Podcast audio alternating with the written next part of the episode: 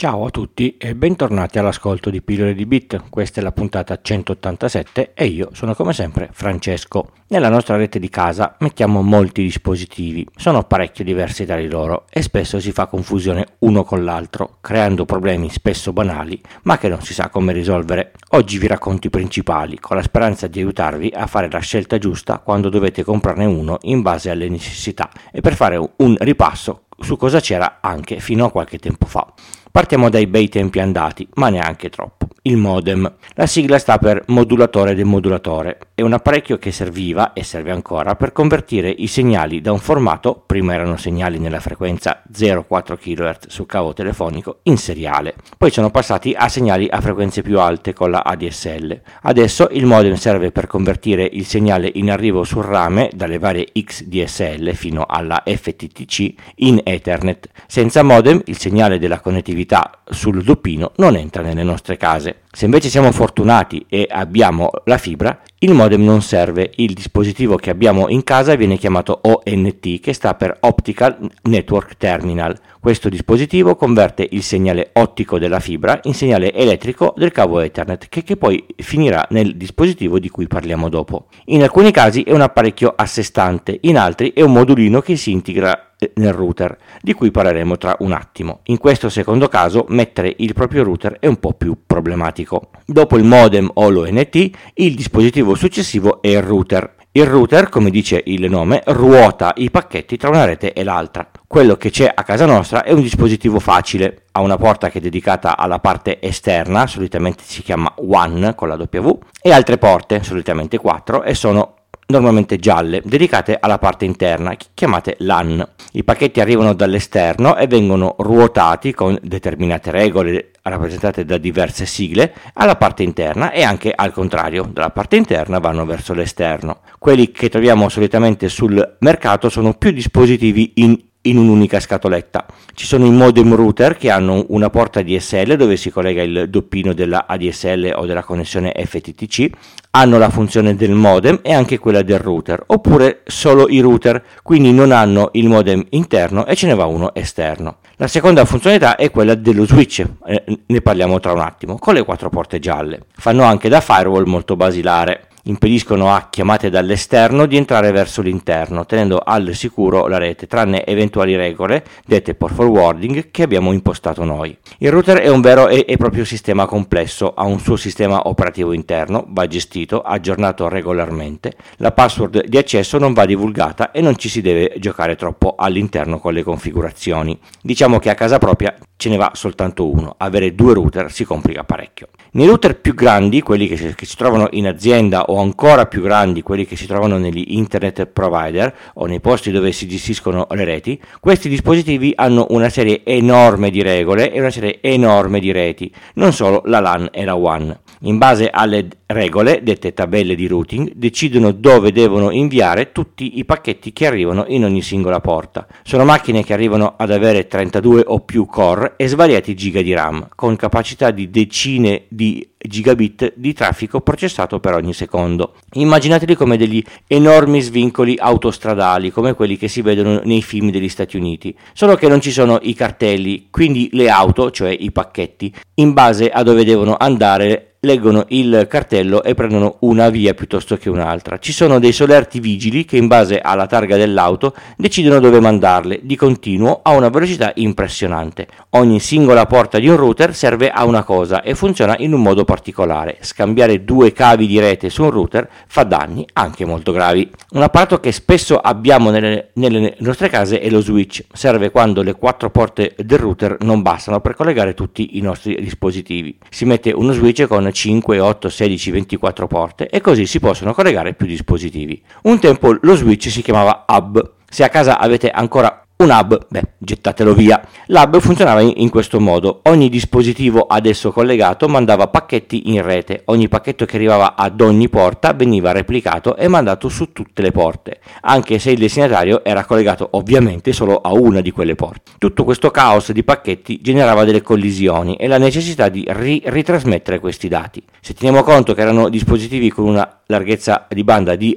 10 megabit, risulta chiaro perché vi ho detto di gettarlo via. Lo switch è l'evoluzione e funziona in modo molto più intelligente. Ogni volta che un dispositivo viene collegato a una porta, lo switch memorizza il suo indirizzo fisico, il MAC address. Ha quindi in una sua memoria un elenco di indirizzi e le relative porte alle quali sono collegati. Se ha uno switch attaccato a una delle sue porte, sa quali sono tutti i MAC address collegati allo switch su quella porta. I pacchetti di rete a livello basso hanno tra i loro dati "devo andare verso quel MAC address". Lo switch riceve il pacchetto, legge il MAC address di destinazione e indirizza il pacchetto sulla porta dove sa che è attestato quel MAC address, senza andare a intasare il traffico inutile su tutte le altre porte. La grande differenza tra switch e router è che lo switch collega tra loro dispositivi che sono tutti nella stessa rete. Il router collega dispositivi che sono in reti diverse, i cui pacchetti devono passare attraverso un gateway, quello che si imposta nei vari parametri della rete del computer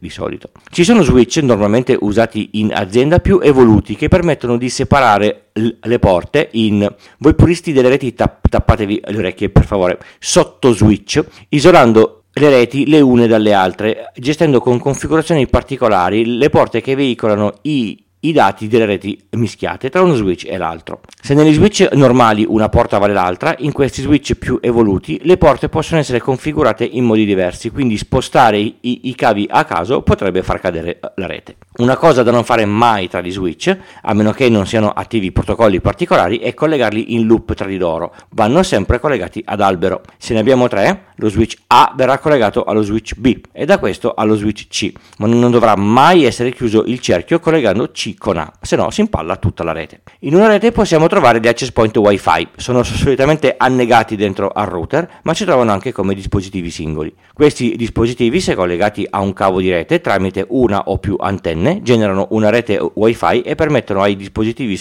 senza fili di collegarsi alla rete. Sul mercato ce ne sono decine e decine, le velocità teoriche raggiungono il 1,5 giga, quelle pratiche dipendono da così tanti fattori che è impossibile saperlo con certezza. Le onde radio sono davvero molto volubili e sensibili. La grande differenza è tra gli access point a 2,4 GHz, i più vecchi, sono i più diffusi, patiscono molto le interferenze degli altri access point vicini, ma si diffondono meglio tra i muri di casa, e quelli a 5 GHz, che come ho detto in qualche puntata fa non sono da confondere col 5G. Tecnologia più moderna, più veloce, meno sensibile alle interferenze, ma con una portata sensibilmente inferiore. Diversi sono i wifi extender, quelli che li collegate solo alla presa elettrica e pare che facciano la magia moltiplicando il segnale wifi. Questi dispositivi hanno due antenne, con la prima captano il segnale wifi principale, con la seconda lo ridiffondono, un po' come quando si gioca al telefono senza fili. Si aumenta la copertura ma si diminuisce la velocità, usateli solo se davvero non potete farne a meno. L'alternativa sono le reti wifi mesh, ma di questo parleremo in una puntata dedicata. Ci sono le power line, per chi non può passare cavi di rete in casa, sono dispositivi venduti a coppie, si collegano a due prese di corrente che siano sotto lo stesso contatore e hanno una presa di rete. Si mette il cavo di rete attaccato al router o a uno switch collegato al router da un lato e poi si attacca un cavo di rete all'altro dispositivo. La rete viene portata da uno all'altro attraverso onde radio all'interno dell'impianto elettrico. Velocità discreta a seconda di quanto è fatto bene l'impianto. So di interferenze tra vecchi power line di due alloggi vicini anche se sotto due contatori diversi. Inutile dire che un cavo di rete è molto meglio. Ogni tanto si sente parlare di PoE, acronimo che sta per Power over Ethernet. Tutti i dispositivi hanno bisogno di essere alimentati per poter funzionare, ovviamente. Alcuni di questi, come ad esempio gli access point wifi, sono messi in posti scomodi e antipatico dover portare sia il cavo di rete che la presa di corrente. Per ovviare a questa cosa esiste un modo per alimentare questi dispositivi attraverso il cavo Ethernet. Se lo switch è abilitato PoE, fornirà sul cavo Ethernet una determinata tensione e una certa potenza necessaria a alimentare e far funzionare il dispositivo che si collega a quella porta. Sono switch che costano un po' di più, ma sono innegabilmente più comodi se si devono mettere in giro molti dispositivi e si vuole risparmiare sul lavoro degli elettricisti e sugli alimentatori. Pillole di Bit lo trovate e lo potete ascoltare una volta a settimana. Esce normalmente lunedì mattina alle 4, ma poi potete continuare a partecipare tutti i giorni sui vari canali: Twitter, il forum, Telegram, la mail. Tutti i link li trovate sul sito Pillole di Bit col punto prima dell'it. Ah, potete dire ad Amazon Echo di riprodurre Pillole di Bit. Ho provato e funziona. Il podcast non ha pubblicità di alcun tipo, è sostenuto solo dalle donazioni degli ascoltatori. Se lo ritenete meritevole di una donazione, sul sito ci sono tutte le modalità. Come si può? Si può partecipare economicamente in vari modi, con Paypal, con una donazione singola o persino con un abbonamento mensile, con Satispay, si inquadra il QR code e il gioco è fatto, con un versamento su un wallet Bitcoin, contattandomi con un banale bonifico, infine sfruttando i link sponsorizzati di Amazon. Voi partite da lì, comprate quel che vi pare su Amazon e a me arriva dopo circa 90-120 giorni una piccola percentuale di quello che avete speso. Inutile dire che a voi non costa nulla di più. Qualunque cosa scegliate io ve ne sarò sinceramente e immensamente grato. Grazie.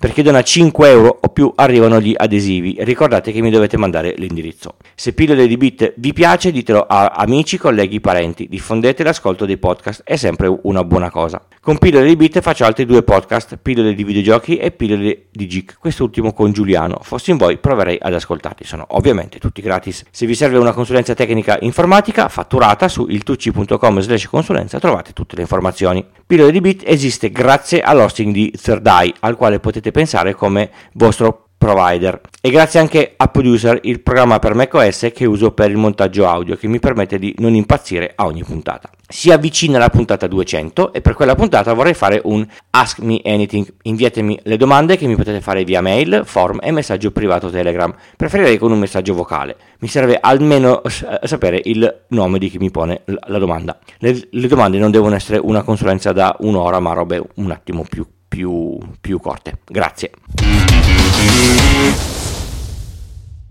Vi è mai capitato di veder passare sui social qualche foto scattata dalla Stazione Spaziale Internazionale? Di quelle che puntano sulla Terra e che sono belle da togliere il fiato? Credo che a tutti, terrapiattisti a parte, che non ci credono assolutamente, vedere queste foto crei quello stupore che fa sognare un po'. Sognare di essere lassù per poter decidere dove puntare l'obiettivo per fare altre 1000 o 10.000 fotografie. Ma noi siamo qui e purtroppo, almeno per ora, non è un'attività che possiamo fare. Possiamo però accedere all'archivio di tutte le foto fatte dai vari astronauti sulla ISS con un normale motore di ricerca e perderci per ore e ore a osservarle e a immaginare di essere lassù a guardare questa terra colorata da una posizione privilegiata. Inutile dire che il link lo trovate nelle note dell'episodio e che la resa massima ce l'avete se cercate e guardate le foto da un PC con un monitor bello grande. Bene, è proprio tutto, non mi resta che salutarvi e darvi appuntamento alla prossima puntata, come di consueto il lunedì mattina. Ciao!